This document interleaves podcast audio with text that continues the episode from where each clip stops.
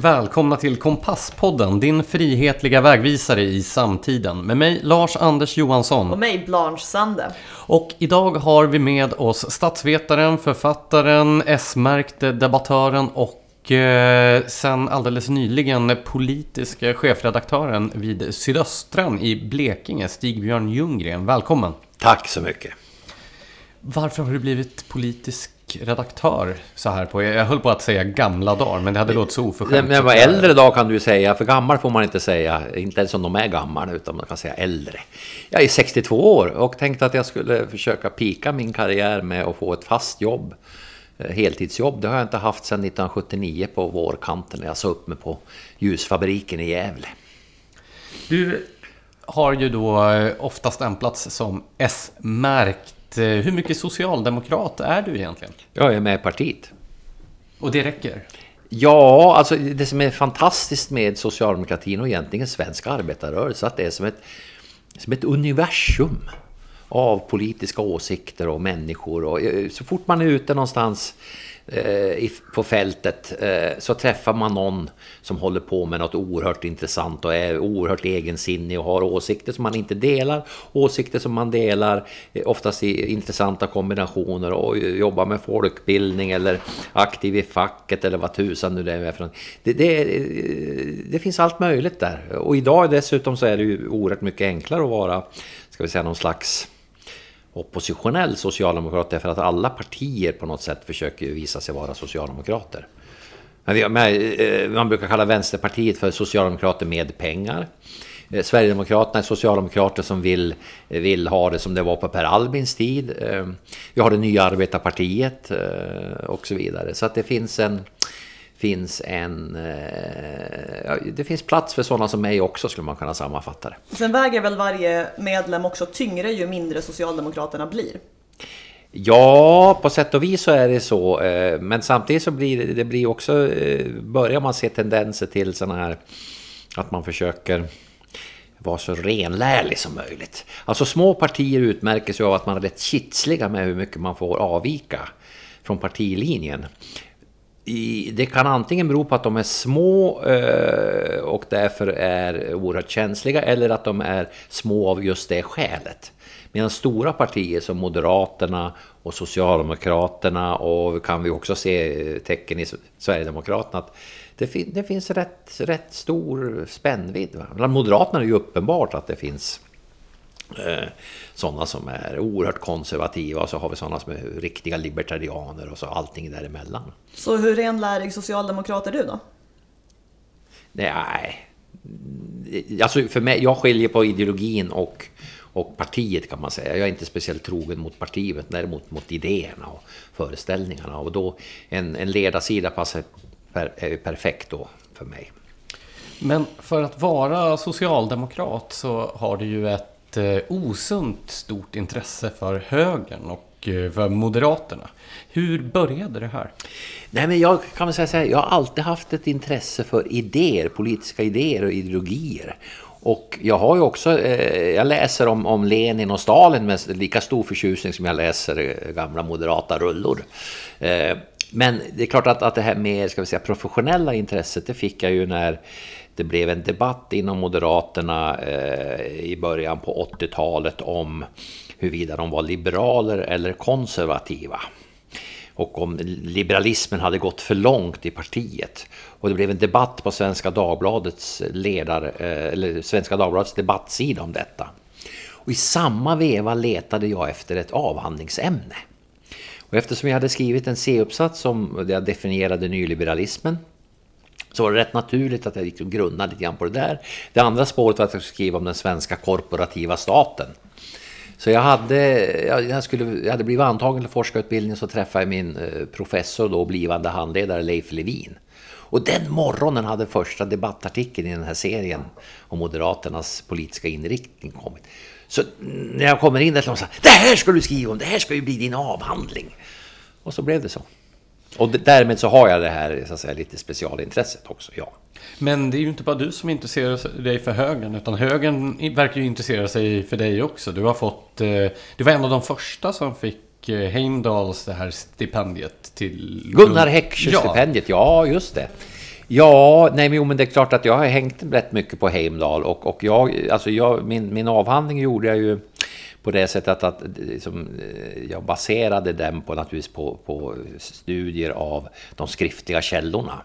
Jag gjorde rätt mycket intervjuer och sen gjorde jag någon slags antropologiskt hangaround bland de här typerna av människor som gjorde att jag också kunde tolka egentligen de texter jag skrev utifrån hur folk satt och pratade. Inte minst när jag var i studentförbundssammanhang och sådär, så när groggbänken brukar börja luta betänkligt, va? Vilket den rätt ofta gjorde. Även på den tiden i de sammanhang så börjar ju folk liksom prata ur hjärtat på ett annat sätt än annars. Så därför har jag ju ett sånt nätverk. Jag gjorde aldrig någon poäng av detta som någon slags metod, va? Men det är klart att indirekt blev det ett sätt att komplettera de skriftliga källorna. Du har i en av dina böcker beskrivit moderater som dina husdjur. Ja. Vill du utveckla den tankegången? Nej, men just det jag beskriver här, alltså att jag har dem i min folla och så pratar jag med dem i jämna mellanrum för att höra hur de tycker och tänker och även ställer frågor, alltså för att se hur reagerar ni på det här nu då, så att säga. Så att och de har väl mig som någon hustomt ibland också. Jag älskar det här, jag är fortfarande ute tillfrågad, komma och prata om Moderaternas historia. Här kommer den jävla sossen och berätta för oss. Och jag brukar börja med att jag har bilder på gamla partiledare och så säger, vet ni vem den här gubben är? Nej, ingen vet. Nej, sa jag, det gör inte så mycket för han. Han heter Östberg och han bildade det här partiet en gång i tiden.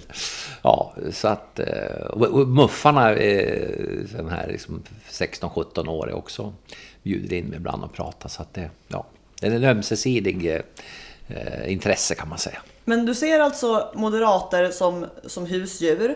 Och ändå lyckas du bli inbjuden att göra dina socialantropologiska studier av dem och berätta för dem om deras eget parti. Och du går ju fortfarande runt där och är S-märkt. Så hur har du lyckats bli så här populär bland högern fastän du inte är en del av den? Ja, men det är väl antagligen för att jag har ju inga politiska avsikter, alltså i egen politisk karriär. Jag tror det skulle vara svårare om jag var typ socialdemokratisk riksdagsledamot eller någonting sånt. Och liksom dessutom är det så att man kan berätta för mig saker och ting i förtroende. Jag har hört ett och annat. Och när groggbänken börjat luta. Ja, och ibland av den karaktären jag inte tror att det är sant.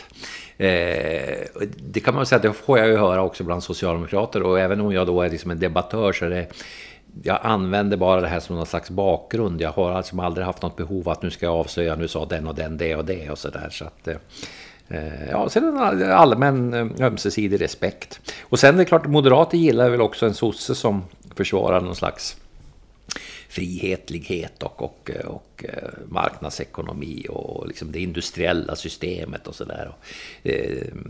Och även i näringslivet gillar man sådana sossar, varför man är rätt besviken på den här nya generationen som tror att välfärdsbygget handlar om att hitta en bra beskattning bara. Vad synd att din avslöjande memoarbok aldrig kommer, för det lät ju som att den skulle kunna bli bra. Men i brist på skvaller från de större riksdagspartierna, låt oss komma in lite på ett av dagens två ämnen, arbetarrörelsen. Låt oss börja med att gå rakt på sak. Dagens socialdemokrater, hur mycket har det egentligen med arbetarrörelsen att göra? Ja, det där är en jättebra fråga. Alltså, om vi definierar arbetarrörelsen som arbetare i rörelse. Oj! Ja, alltså den underklassen i rörelser om man så vill. Så det kan man säga, då fanns ju arbetarrörelsen långt innan arbetarrörelsen fanns. Alltså den här som Socialdemokraterna leder, alltså den som bildas i slutet på 1800-talet. Det har vi ju haft med jämna mellanrum olika typer av uppror och politiska konflikter i Sverige, så att säga, så långt innan socialdemokratin var påtänkt. Och då kan man ju säga att så är det fortfarande, alltså att vi har arbetare i rörelse och de har rört sig nu från socialdemokratin till högern. Till Moderaterna och till Sverigedemokraterna. Så hur är läget i arbetarrörelsen? Ja, arbetare i hög utsträckning tittar sig om efter nya politiska företrädare. Så vilka företräder Socialdemokraterna idag? Ja, det, också jättebra. För det första så företräder de ju ett minne av gamla tider. När de var dominanter. Och det där är ju för partier som har varit länge dominanta, är det väldigt svårt att göra sig av med föreställningar att man inte längre har den där platsen liksom längst upp och att man är den här solen kring vilket andra partier cirkulerar som planeter. Va?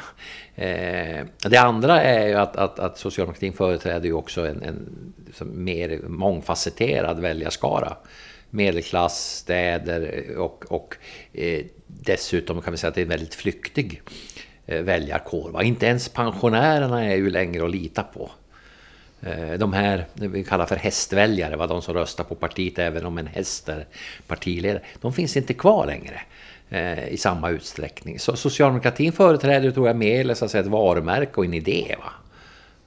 Och den är då lite ett varumärke som inte riktigt är preciserat, att man har på vissa politiska områden lite oklara besked till kunderna inom citationstecken. Det valkretsar där Moderaterna blev allra starkast i det senaste valet var ju dock inte riktigt områden man väl definierar som medelklass, utan snarare områden där man inte ens arbetarklass, eftersom man inte i så hög grad arbetar. Ja, nej, men alltså det vi kan säga är att partierna inte längre har en tydlig bas. Va? Och det var ju det här som Moderaterna utnyttjade med de nya Moderaterna, att de klev fram och hade en idé som ju var kalkerad direkt på liksom socialdemokratiska, alltså det traditionella socialdemokratiska partiets linje, va? Om arbete. Och Socialdemokraterna trodde inte sina öron, va, när de här började säga att de är det nya arbetarpartiet. Vad menar de? Hur kan de tro detta? De nästan skrattade åt dem. Va? Men det skulle de inte ha gjort. Nej, varför övergav Socialdemokraterna, eller partiet Socialdemokraterna, arbetslinjen? Det var 2006. Det här, man lanserar ju de nya Moderaterna som det nya arbetarpartiet 2006 eller 2005-2006. Och då tänkte Socialdemokraterna så här: jaha, nu ger de sig på de som vi har förlorat på under 90-talskrisen, alltså de här som tappade tron på oss, alltså de som är det man kallar för kassaklientel eller bidragstagare, alltså de som känner sig utanför. Va? Nu ska vi visa dem att vi försvarar er. Så vi går in i valrörelsen 2006 genom att försvara bidragstagarna. Så när Moderaterna blev det nya arbetarpartiet, så blev Socialdemokraterna det nya bidragstagarpartiet. Sen var föreställningen, inte minst därför att konjunkturen gick åt rätt håll, någon gång framåt sommaren i den här valrörelsen, då lanserar vi också arbetslinjen. För då har vi så att säga tagit hem de här som har varit tveksamma till oss, och sen kan vi ge oss in i att vinna hem medelklassen. Problemet med den strategin, som ju i grunden var rätt tänkt, är att man hade målat in sig och målat in sig i det här bidragstagarhörnet, och folk inte riktigt trodde dem. Va? Så man kom aldrig in, så att säga, i fas 2. Det här liknar lite grann förra valrörelsen, där Socialdemokraterna hade som föreställning att de först ska ge sig in, brott och straff, städa av det här med migranter och sånt. Va? Tuff linje under våren, och sen så ska man ägna sig åt välfärdsfrågor under sommaren. Men man gjorde det på ett sånt sätt att man dels fick ett inre uppror, och man fick svårt att komma ut i de här välfärdsfrågorna, därför att den här avstädningen inte fungerade. Så att det finns liksom en likhet här i hur man kan måla in sitt hörn, och sen blir man fast där, trots att man hade en strategi för att det här bara skulle vara ett sätt att städa. Men är det en bra eller dålig strategi framöver att göra bidragstagare till sin väljargrupp? Det finns ju det som skulle argumentera för att det är en grupp som växer. Ja. Kanske skulle kunna bli en stabil väljarbas? Ja, nej, men Socialdemokraterna är ju, alltså det som är den nya linjen, eller nygamla linjen, är ju det som vår ordförande Stefan Löfven säger, nämligen att alla som kan ska arbeta. Så de försöker så att säga återvända till arbetslinjen. De försöker också, och det är väldigt tydligt i valmanifestet 2014, så var det något som lät ungefär så här att om man vill jobba så ska man nog kunna få göra det. Det ska vi underlätta. Jag överdriver något nu. Och sen 2018 kom det: alla som kan ska jobba. Alltså ska! Så att Och sen med Stefan Löfven, han kör ju, säger ju ibland det här som jag gillar och som jag har stulit av han Gudmundsson på den tiden han jobbade på Svenska Dagbladets ledarsida, och som jag tror han har stulit i sin tur, nämligen att det enda som krävs i det här landet är att man driver, för ett parti är det enda som krävs att man driver linjen att arbeta åt alla och en lön man kan leva på. Och sen brukar jag lägga på också kravet att alla ska kunna se de stora idrottshändelserna på tv-kanaler som alla har. Så det är det enda som behövs. Jag skulle vilja att vi går lite längre tillbaka i historien. För de svenska socialdemokraterna är ju unika internationellt i och med att de har varit exempellöst framgångsrika. Vad var nyckeln till den här framgången som skilde svenska socialdemokrater från andra socialdemokratiska partier? Och varför tappade man sitt framgångskoncept?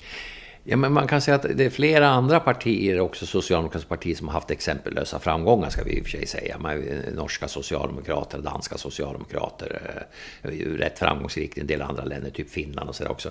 Nej, men jag tror det var för att man byggde ett välfärdssystem som var för alla.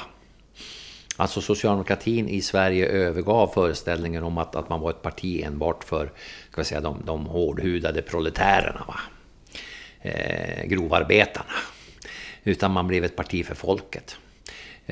Som satsade även på medelklassen och som accepterade manschettyrken eller pennfäktarna som vi sa hemma på bruket.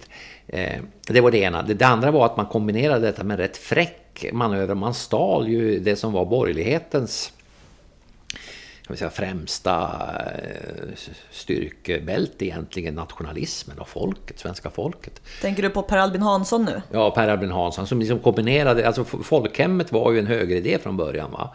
Och sossarna började råskälla på borgerligheten för att de hade skapat ett skitsamhälle där folk var tvungna att sticka till Amerika för att få en framtid. Men Per Albin sa, vad är det för ordning vi har? Vi har skriande orättvisor och ett sånt eländigt samhälle att de bästa kvinnorna, männen är tvungna att lämna landet. Och det här var rätt i solar plexus på borgerligheten som ju hade ångest, va? Sen slutet av 1800-talet och framåt över att folk stack, alltså de gav liksom fingret, va? Ja, det gjorde man inte på den tiden, men man åkte, och det här var ju traumatiserande för borgerligheten. Och så kommer då Per Albin Hansson liksom, istället för att köra bara arbetarklassen, så kör han liksom folket och länge lever Sverige, va? Så det var ju grunden för detta. Sen ska vi naturligtvis ha klart för oss att oerhört viktigt i det här ekvationen, det var ju också att man hade en fackföreningsrörelse som på tidigt stadium kom överens med kapitalisterna om hur man ska göra när man inte är överens.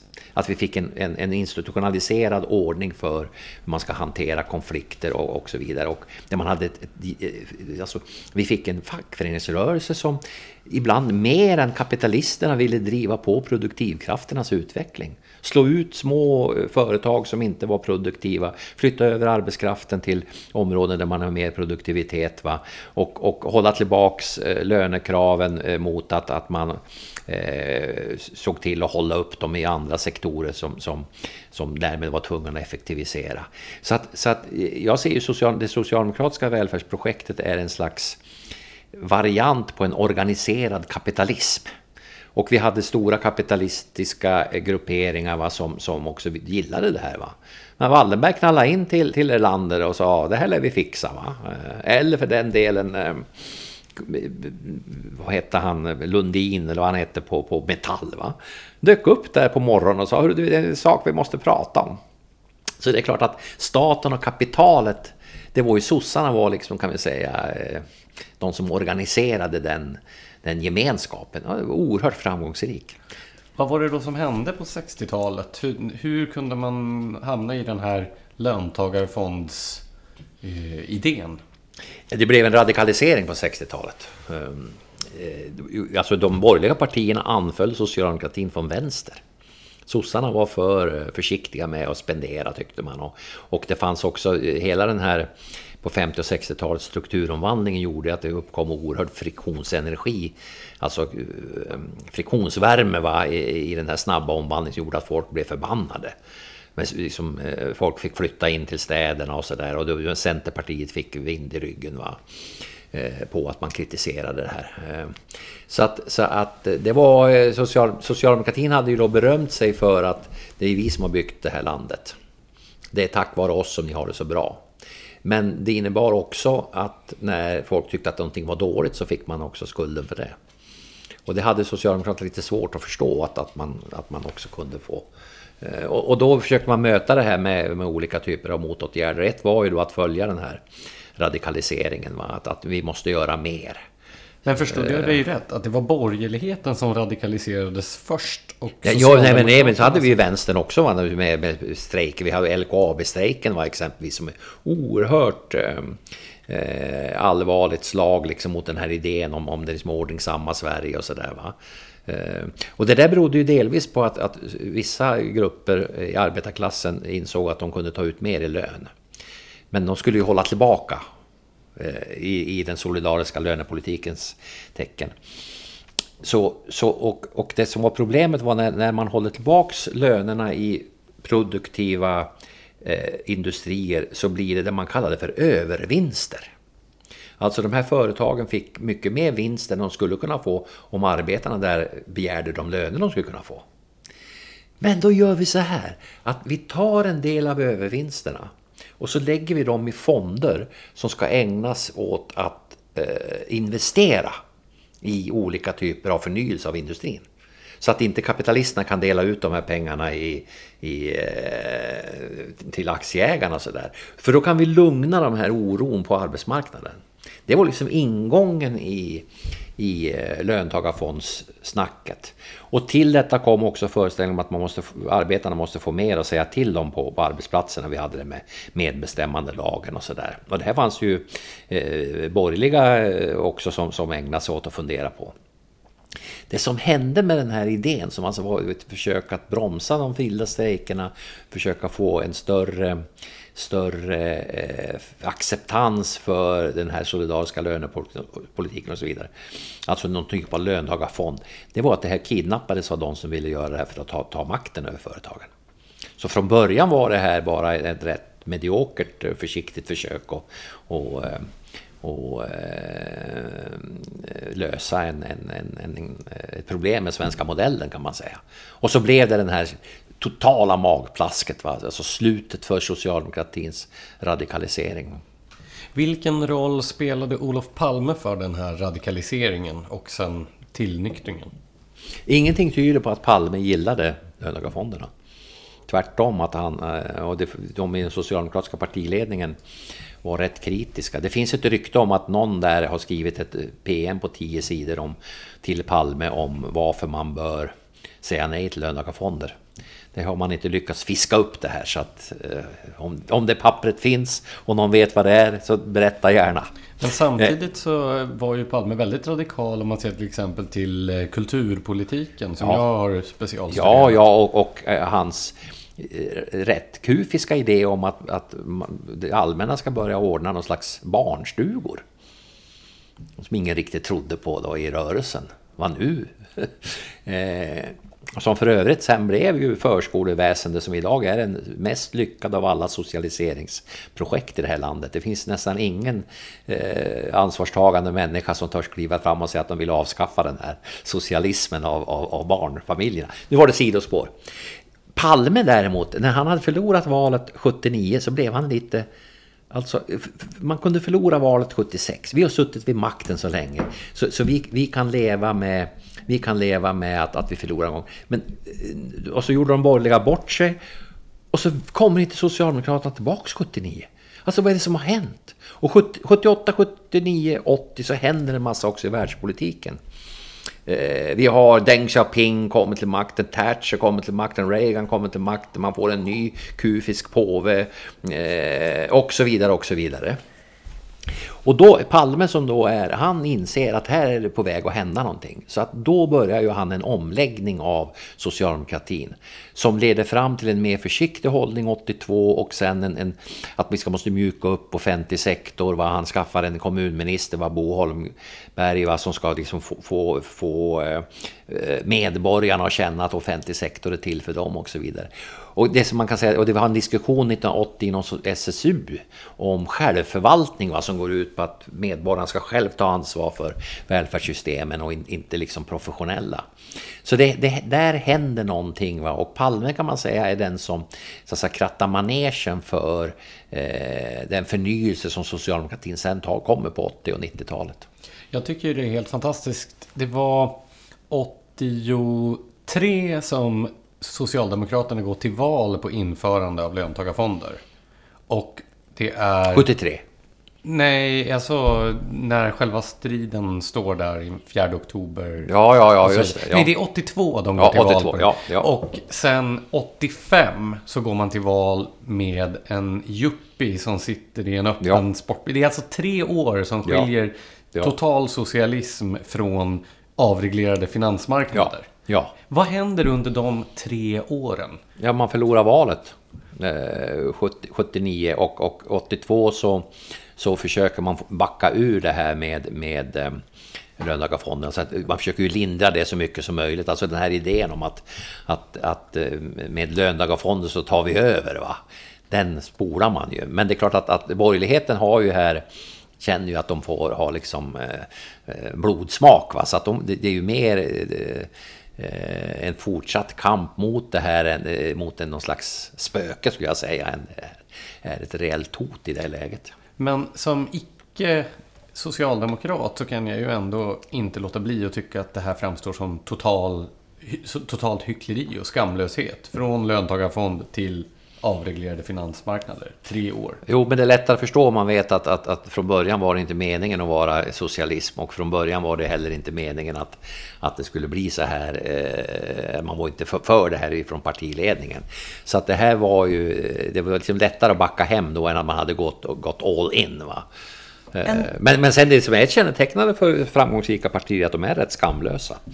Ja, alltså en alternativ förklaring till det här snabba bytet från socialism till yuppie och även till de svenska socialdemokraternas stora framgång i en internationell jämförelse, det är ju deras ganska förbluffande principlöshet som du själv har betecknat som att det verkligen kan konsten att sälja morsan ner för floden.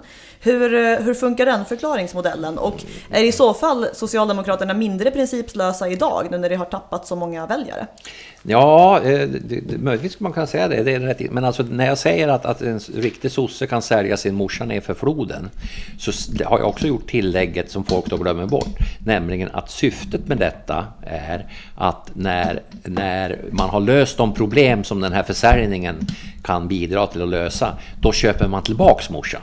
Så att det Socialdemokraterna klarar av att göra, det är att göra, ska säga, tillfälliga reträtter i syfte att sen komma tillbaks igen till där man var innan. Alltså man tar inte fler steg framåt än man kan ta ett steg bakåt. Så. Men vad är då den konsekventa principen som det ibland synbarligen överger för att sen köpa tillbaka sin morsa? Men det är någon idé om jämlikhet och rättvisa och industriell utveckling för att gradvis höja välfärden. Det är som inte något... Det låter ganska abstrakt. Ja, så är det. Men det handlar om i vissa kommuner att man måste byta ut vatten- och avloppssystemet. Det är väldigt konkret på det viset. Och det är ju en av förklaringarna också till Socialdemokraternas framgångar, är att de ser till att hjälpa till att så folk får det bättre. Det är ju det som fram till 70-80-talet, va, och kanske ännu senare, så har folk ju fått liksom, välfärden blivit mycket bättre gradvis. Och det är sossarnas... Det är sossarnas liksom credo, att se till att det blir lite bättre.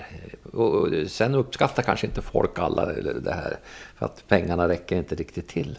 Och möjligtvis har man tappat också, det man gjorde, skälet att man har gått tillbaks nu är ju framförallt migrationen. Och det tappade man ju, det som var liksom socialdemokratins och arbetarrörelsens linje, att vara en rätt grinig invandringspolitik, va?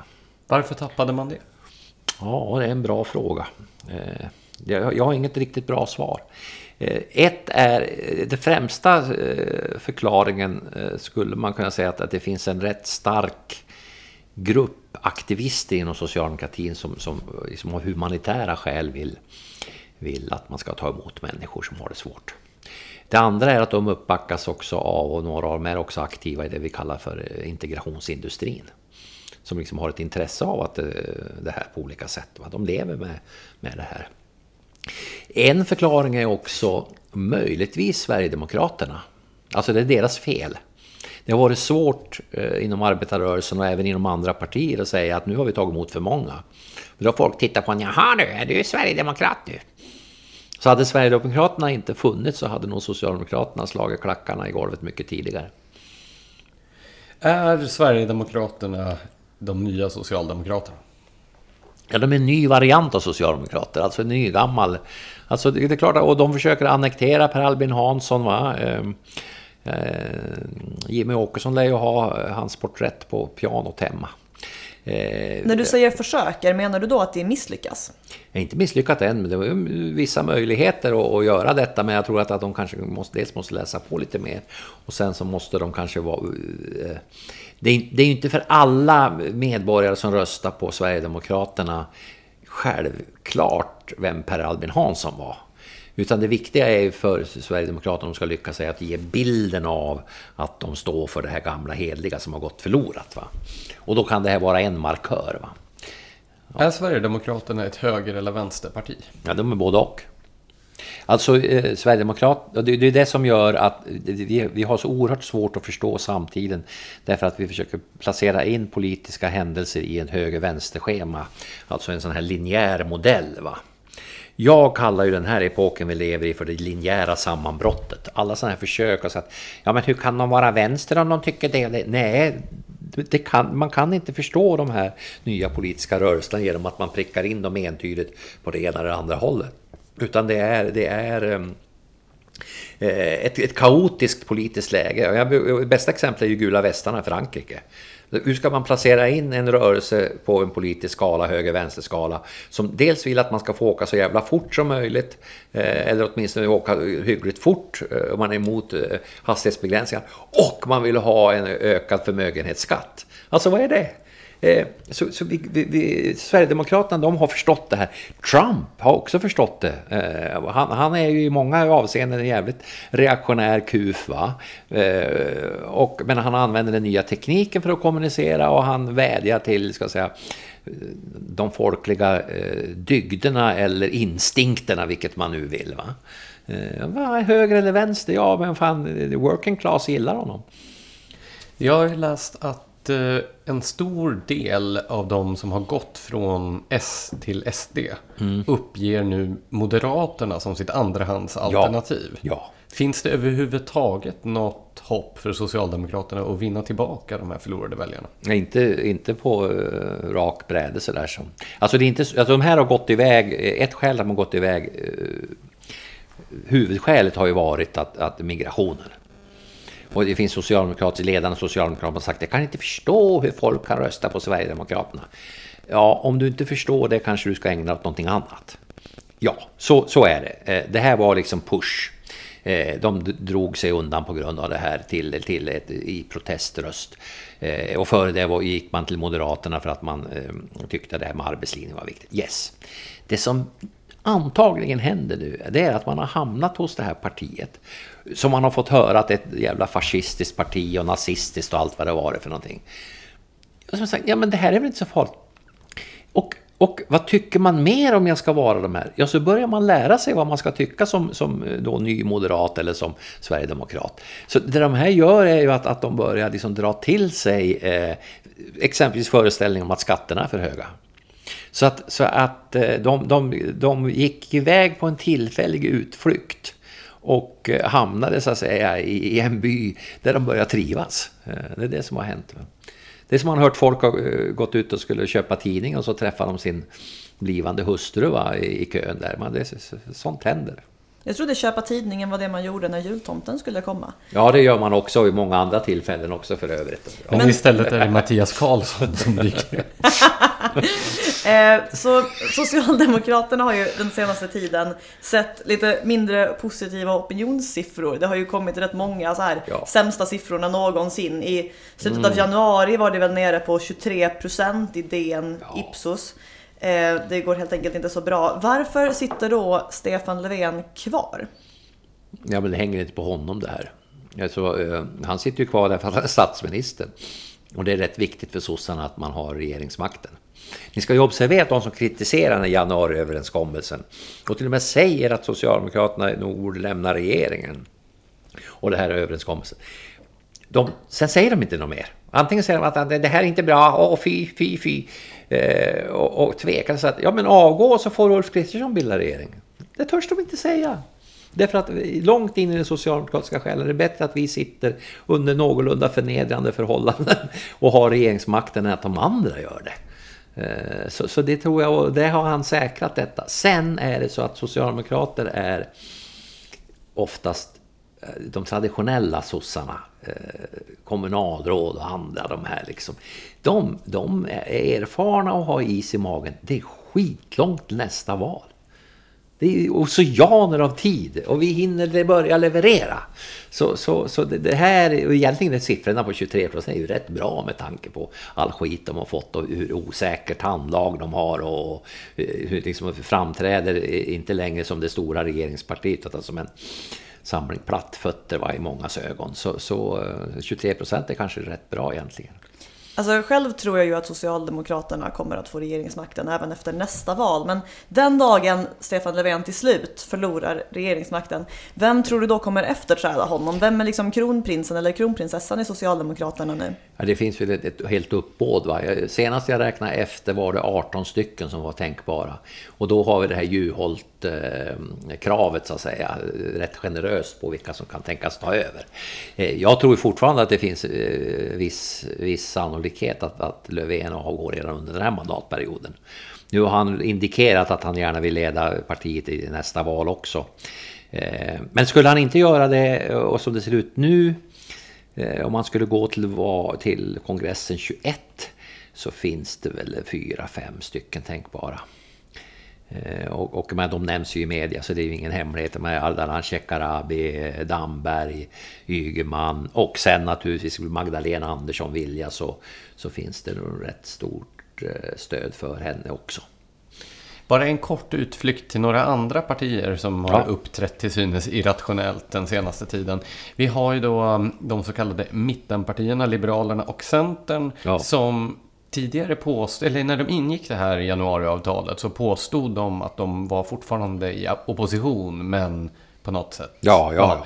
Men nu så hör man ju då företrädare för de här partierna som till exempel Fredrik Federley som kallar Moderaterna, Kristdemokraterna och Sverigedemokraterna för oppositionen. Ja. Så det betyder ju att man nu har internaliserat rollen. Ja. Vad är bevekelsegrunden för det här? Det här är ju inte förnedrande bara för Socialdemokraterna utan även för de här partierna. Nej, men det beror på hur man uppfattar den politiska situationen i Sverige och i världen.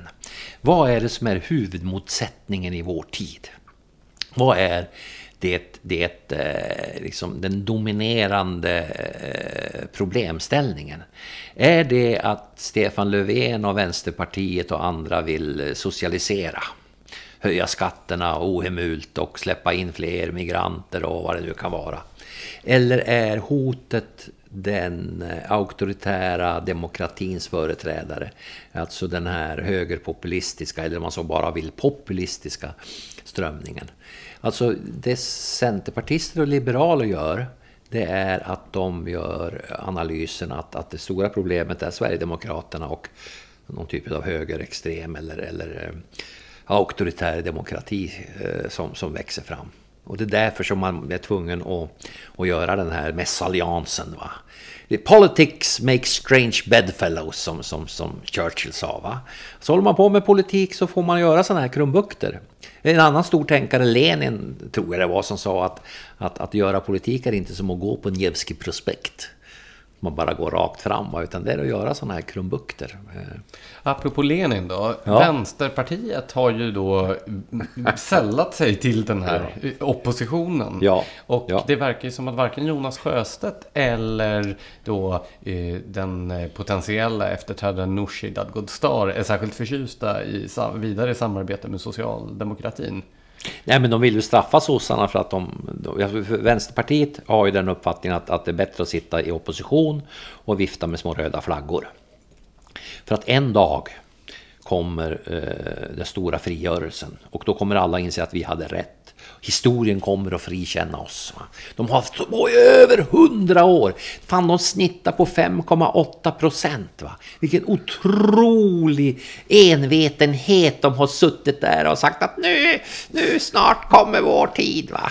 Och så sossarna då har använt dem som någon slags leveransstyrka, va? Och nu senast är som dörrmatta. Så jag tycker med all rätt så utnyttjade de möjligheter som finns i parlamentet att straffa sossarna för det. Och det socialdemokrater är imponerade av, det är om någon jävel försöker sätta dem på pottkanten och visa att de menar allvar. Alltså att avsätta regeringen, det gör att man får liksom... Socialdemokraterna hatar dem, men samtidigt får de respekt för dem att han är ju farligare, jävlar, va? Ni får sitta vid bordet här med oss för det visar att ni har förstått hur man ska göra, va? Det var ju så Miljöpartiet kom in på banan. Det var för att de gjorde ett antal manövrar där Socialdemokraterna inte trodde sina ögon. Herregud, har ni också läst Machiavelli? Så att... Nej, men så Vänsterpartiet, jag brukar ju säga att de har slutat läsa Lenin och de ägnar sig bara och Jesus nu för tiden, va?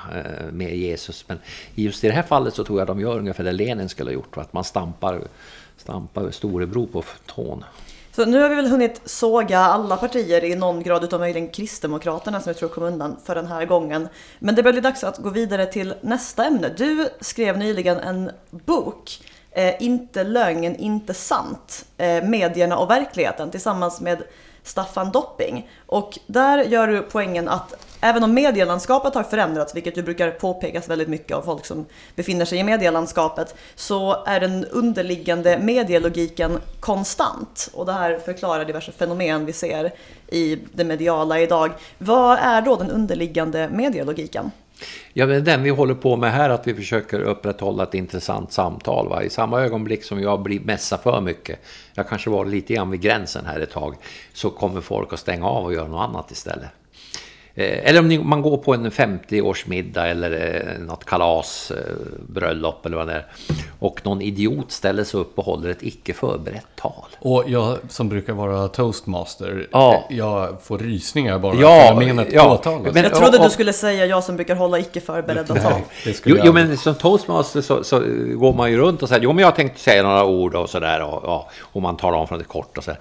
Men sen är det plötsligt någon som viftar och vill ta ordet fast de inte har satt upp sig på listan. Då är det fara på färde. Och detta är, alla som har varit med om detta vet att det är, efter ett tag börjar folk surra, man smyger ut till baren eller låtsas få ett viktigt mobilsamtal. Så detta är medielogiken, nämligen hur man som avsändare ska se till att man kommer fram till mottagaren, att man, den här, vi kallas för uppmärksamhetsresursen, är begränsad. Alltså ju längre man går under mediedygnet, senare på kvällen, desto mer måste folk skrika, va, för att man ska liksom upprätthålla uppmärksamheten. Ju mer de är spännande, intressant, våld, sex och så vidare måste det vara. Medan som är morgonprogrammen är mer avslappnade och relaxade. Så, och det här gör att medierna måste spetsa till saker och ting. De måste vara intressanta för att man inte ska bläddra bort eller låta bli att köpa tid. Det är därför som löpsedlarna är tillspetsade också. De ska vara, eller rubrikerna som man ska klicka. Va? Det är mycket enkelt. Låt mig då komma med en invändning till det här resonemanget. Om det är så att medierna tvingas vara intressanta och spännande, hur kommer det sig då att det finns en sån påtaglig vänsterslagsida när det är så få som tycker att vänsterståndpunkten numera är spännande och intressant? Ja, det är en bra fråga. Ett skäl kan ju vara att det är lättare för vänstern att ta till sig den här liksom samhällskritiken. Att det här är fel. Alltså medierna innehåller ju sånt som är uppseendeväckande på det sättet att man ska bli förbannad, va? Och vänstern är ju, deras styrkebälte är ju att de står för samhällskritik. Medan högerns och borgerlighetens styrka är ju att de står för någonting som fungerar. Men vem vill läsa om någonting som är jättebra i tidningarna? Och dessutom så tror jag också att inom borgerligheten har funnits en slags avog inställning till de här som skriver om alltså ren så att säga, journalistik i den här avslöjande varianten. Va? Man har kanske mer respekt för sådana som skriver kanske på kultursidorna och så, möjligtvis ledare och sen lite kultur i sådana här byggfrågor och ja, det är som naturskildringar och sånt. Va? Jag brukar som exempel ta de här sommarprogrammen. Sommar i P1? Ja, sommar. Ja. Och folk säger, det är så förskräckligt den här kommunisten. Varför är det aldrig någon höger som får? Ja, därför att den stora majoriteten av sommartalare, de är borgerliga och höger. De pratar om att jag hade ont i själen. De pratar om att de har gjort en intressant resa. De pratar om sina framgångar som golfspelare. De pratar om sånt som är allmänt intressant. Och ofta gripande och så vidare. Men det finns liksom ingen politisk klo i det. Och då kommer det en eller två sådana sommarpratare varje år som har som vänsterståndpunkt och hetsar och spelar konstig musik och allt vad det är för någonting. Va? Och de här som kritiserar dem, de fattar inte att det är ju vi äger ju den här scenen. Och vi är inte roligare än så här. Så vad du menar är alltså att högern inte känner det här ideologiska behovet av att tvångsmässigt politisera allting, ja, medan allting för vänstern är politik. Exakt, bra uttryck.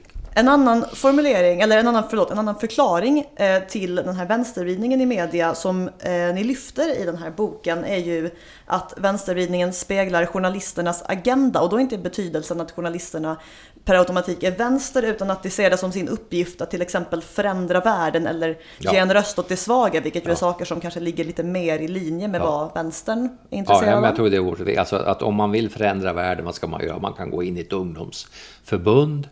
Man kan försöka hänga runt på någon obskyr tankesmedja. Man kan göra massa olika. Man kan starta någonting på nätet och så. Men det är klart att gillar man att stå i rampljuset och ha en dröm om att liksom synas och göra skillnad, så är ju journalist faktiskt rätt bra. Det är ju en möjlighet att ta itu med samhällets orättvisor och visa att jag är med, så att säga, och gör något och får rätt hög status i min omgivning och så. Att vilja förändra världen, är det verkligen en bra utgångspunkt för den som ska liksom spegla och förmedla världen till lyssnare och tittare och läsare?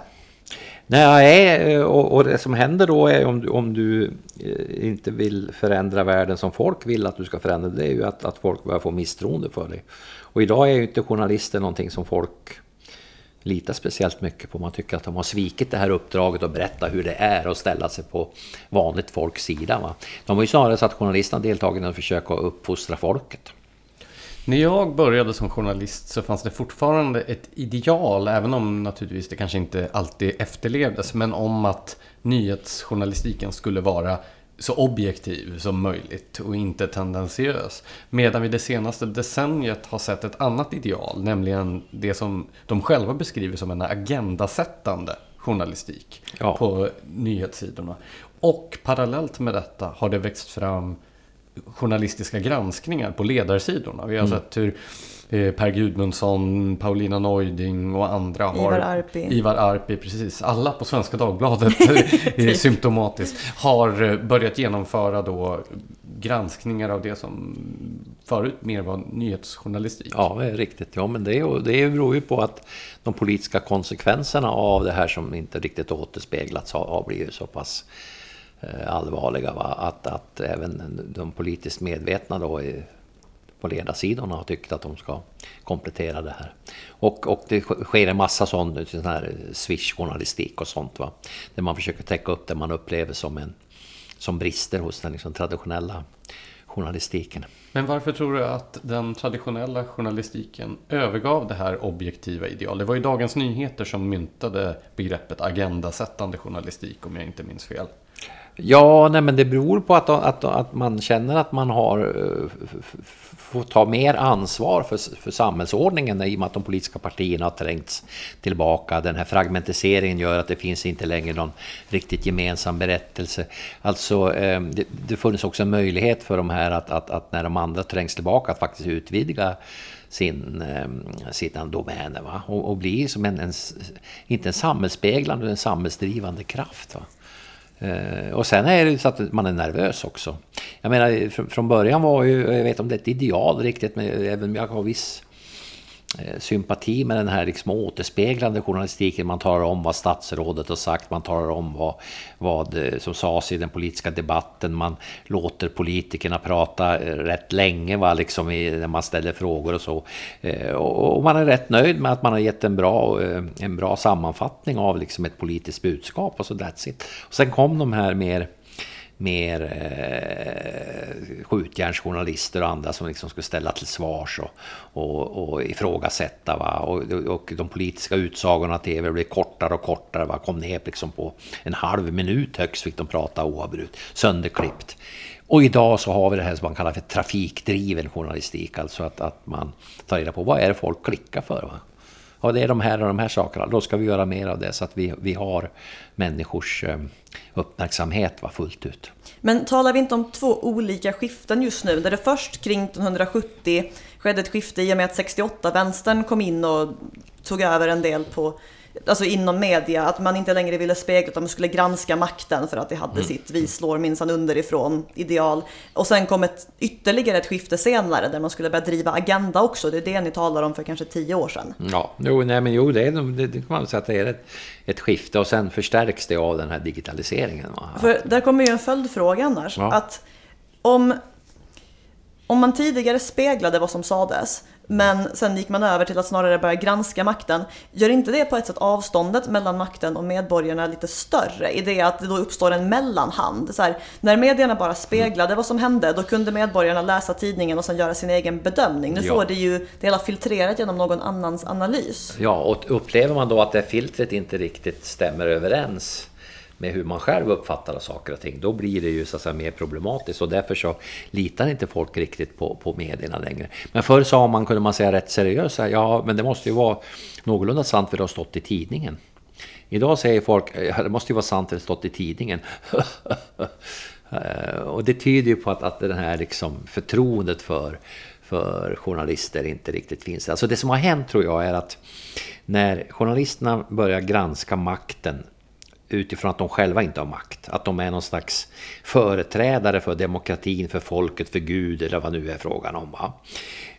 Det är att de delar in de här makthavarna de ska granska i de som är avslöjade och de som ännu inte är avslöjade. Det som händer, det är att folk i sin misstro mot politiker och direktörer och annat löst folk också börjar misstänka journalisterna för att vara skurkar. Och där har vi mediepopulismen, va? Och där har vi nu liksom en symbios mellan den här journalistiken eller journalistikens föreställning och populismen. Men vi har ju sett ett nytt steg på sistone när då, ja, men Robert Aschberg till exempel, som är ju en väldigt profilerad person i mediesverige, som börjar granska folket åt makten snarare. Ja. Alltså helt vanliga människor som uttrycker misshagliga saker på internet ska ställas till svars. Har journalisterna blivit någon slags förlängd arm för då det politiska etablissemanget mot det folk som de en gång i tiden då granskade för? Ja, man kan nog tolka det som, men samtidigt är det rätt naturligt också när folk beter sig så svinaktigt, va, och ger sig in i media, den sociala medier, och säger saker och ting, så att de faktiskt får räkna med som alla andra, som när jag sitter här och pratar, va, att jag får mothugg. Och de här får fråga, vad fan menar du gör det här? Så jag tycker nog att jag tror att det här är det många som också bland folket som upplever att det blivit för vulgärt, va? Och det naturliga när någon är otrevlig så det är att man drar sig undan, och här är det nu plötsligt någon som liksom slår tillbaka, så jag tror att det finns en nisch där också, va? Samtidigt så verkar det ju som att personer då som finns inne i någon slags kändiselit. Det var ju ett exempel här om året när ståuppkomikern Henrik Schyffert uttryckte sig på ett väldigt grovt och vulgärt sätt på Twitter om människor och till människor. Och mig veteligt har aldrig han ställt till svars eller att någon Robert Aschberg har kommit och knackat på hans dörr. Utan det verkar ju vara när okända människor utan en plattform uttrycker sig vulgärt. Ja, men i så fall hade Schyffert, för det krävs ju väldigt lite också för en känd person för att de ska få löpa gatlopp för någonting de råkar säga. Va? Det är väl det allmänna idag är att alla får på tafsen om de säger någonting som någon snöflinga känner sig kränkt över. Alltså det här är en grasserande feber, va? Som alla dras in i. Så att jag tror att Schyfferts dagar kommer nog också i så fall. Ja, alltså det finns nog en hel del exempel på kända personer som också fått skit för löjliga saker. Vi nämnde ju Sommar i P1 tidigare. Det var ju poeten Athena Farrokhzad som spelade Ebba Grön. Och hela högern fick moralpanik. Ja, inte alla i högern. Nej, jag vet. Vi var några få. Men fortfarande, det är... Jag köper det att även kända personer kan åka dit för lite överdrivna saker. Men vad jag är intresserad av är den här frågan: har medierna blivit mer eller mindre mäktiga i och med det skifte i medielandskapet som har skett på sistone med sociala medier, fragmentering, alternativmedier, men också det här att medierna har blivit en sorts egen makthavare vid sidan av politiken? Ja, de har fått mindre makt. Alltså från början när det politiska samtalet flyttades över på den mediala scenen. Vi fick en förflyttning från folkrörelsedemokrati till publikdemokrati. Och vi hade ett fåtal mediala aktörer. Hur skulle du beskriva publikdemokrati? Ja, det är att det politiska samtalet sker så att säga i tv och i radio, och det finns inte längre möten att gå till. Det finns möten men de är väldigt få medlemmar och sådär. Partimedlemskapet, partierna är ju i princip förstatligade. Och betyder inte samma som tidigare. Det som betyder något är ju om du är på tv och att du kommunicerar den vägen. Och i det läget när det var viktigare för en minister att prata i morgonsoffan än att åka ut på partimöten, då har ju media en oerhörd makt och journalisten har en oerhörd makt. Men med den nya tekniken har ju de ryckts ifrån dem. Och folk tittar, linjär tv finns inte längre i samma som tidigare. Vi har en massa poddar, va, som konkurrerar med P1. Vi har ett oändligt, ett stort flöde av antal olika mediekanaler där folk kan göra sina egna små bubblor. Det är klart att då är ju journalisterna är hårt ansatta. De förlorar ju, tidningar förlorar annonsintäkter och det är en krisbransch, va. Men media som sådant har ju aldrig haft det bättre. Var och en är sin egen liksom medieredaktör och kokar ihop olika koncept för hur man ska följa omvärlden, va, på nätet. Slutligen så skriver ni ju i boken att ni är ju rätt snälla och försvarar journalister och medier en hel del. Bland annat påpekar ni att medier inte mörklägger utan färglägger. Men då utnämner ni ju ni utelämnar ju ett par fall där medierna faktiskt har mörklagt saker. Till exempel det här debaklet med We Are Stockholm. Eller? Ja, säger vi inte, det borde vi i alla fall ha sagt. Medierna mörklägger inte, de färglägger. Men mörkt är också en del av färgerna. Men det är inte så att när media ger sig in i och skildrar verkligheten att de enbart ägnas åt att mörklägga vissa saker, utan de lyfter upp vissa saker och de tonar ner andra saker, och ibland då därför att de tycker det vore synd om mediekonsumenterna fick veta hur det egentligen var i det här fallet som du nämnde här. Ja, jag skulle säga att det blir en tvåa på metaforföringen där, måste jag säga. Ja, jag tycker det är lysande. Den här som alla citerar ju, så att jag tycker att det är en femma. Jag har ju alltid hävdat att svart är en färg, eftersom det är den enda färg jag använder. Vi börjar närma oss slutet på det här poddavsnittet, och när vi har gäster så brukar vi be om en bokrekommendation. Är det någonting som du tycker att Kompasspoddens lyssnare borde läsa förutom den här boken som vi nu har talat om? Men det tar jag för givet att de läser. Men jag har just avslutat med stor njutning Ulf Lundells Vardagar 2. Fy fan vad han skriver, han går och gnölar i sitt lilla Chartova och klagar på allt och allting. Men han gör, och det kan vara sida upp och sida ner som är rätt nästan lite entonigt småtrås. Plötsligt bara blixtrar det till, va. Men alltså läsa Lundell, alltså han är ju nationalskalden. Läs istället Veronica Palms den här... Säg inte systerskap. Jo, jag tycker den är fantastisk. Jag tycker den är jättebra. På, både det som är dåligt och det som är bra. Ja, jag har läst den.